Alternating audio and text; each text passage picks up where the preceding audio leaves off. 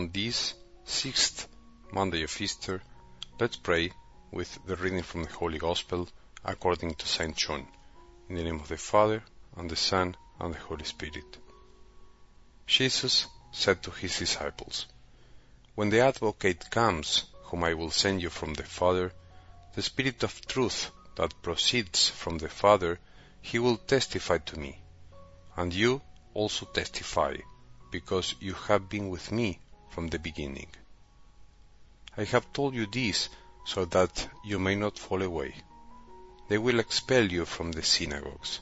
In fact, the hour is coming when everyone who kills you will think he is offering worship to God. They will do this because they have not known either the Father or me. I have told you this so that when the hour comes, you may remember that I told you. The Gospel of the Lord.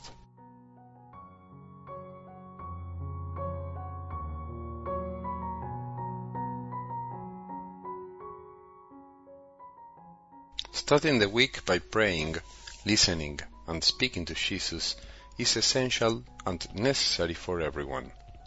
I never get tired of hearing testimonies of people who listen to the Word of God day by day and tell me, full of joy, that listening to the Gospel on a daily basis has literally changed their lives.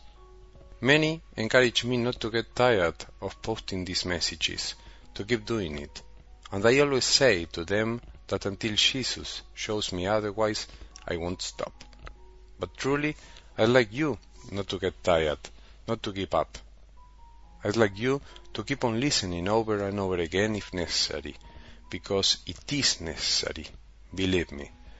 And if you haven't experienced any changes yet, it's because you have to keep listening, struggling, and being patient. We don't change from one day to the next. Don't you feel that time flies by as we say? And wouldn't it be that time flies by because our lives are going unreasonably fast, so to speak? Such is life. Time flies by and we can't stop it. It's the only thing we can't stop.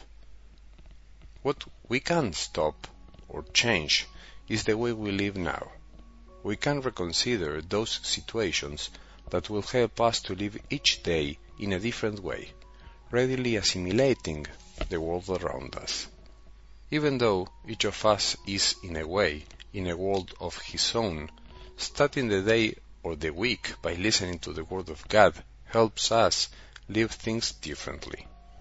And ending the day by listening or simply by being grateful for what we have lived also helps us to place a different value on time. Time is greater than space, Pope Francis used to say. May we all begin this Monday in this way. May we hear the voice of the Lord who wants to tell us something.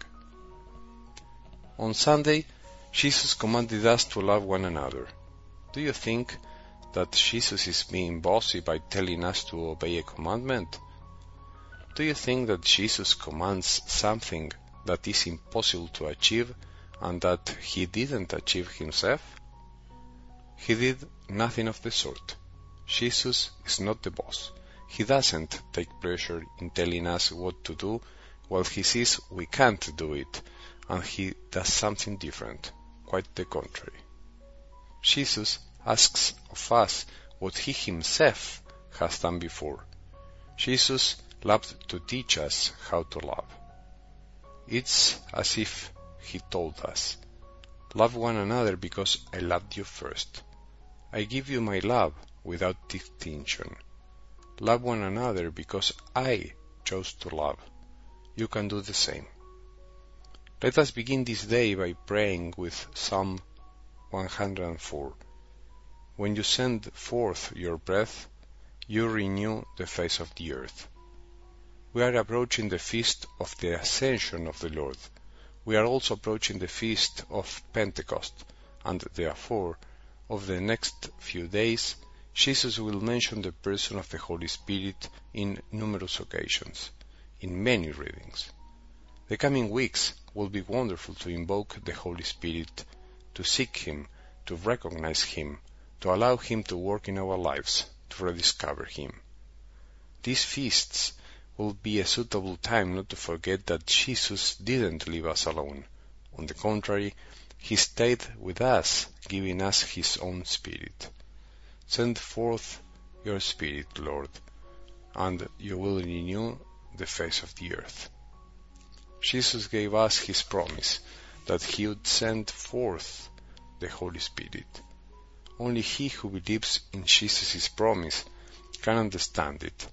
It's a promise that has already come true in history, in the history of the apostles, in the history of so many people over the centuries. When the advocate comes, whom I will send you from the Father, the Spirit of truth that proceeds from the Father, he will testify to me. All the baptized people, you and I, receive the Spirit of truth that proceeds from the Father, and it's He who leads us to Jesus and to the Father. But not all the baptized believers realize the truth of it, of this reality.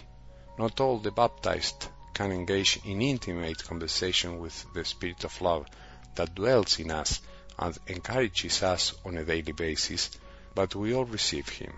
We can't do good without Him, and that is why, although most of us don't realize it, He alone is the cause of our good deeds. Often, within the Church, confusion or opposition arises when we affirm certain aspects as true. For example, when we talk about the Holy Spirit, it seems that He is exclusive to certain movements, or that He is sent forth to special places only. Some believe that He is the patrimony of a reduced group of very special people. However, the presence and actions of the Holy Spirit defy imagination. They don't stand to reason. We must become aware that all of us receive the Spirit, that He isn't the patrimony of a select group, but that He is the one who turns the church into one church, the one who unites us into one body in Christ, the one who silently and mysteriously embraces the church and inspires everything that is good, the one who encourages you to love. That is why today I propose that you remember this. We are no longer children of the world. We are children of God, because we all receive the Spirit of God, and God wants to dwell in us through His love. God wants Jesus to be our source of inspiration.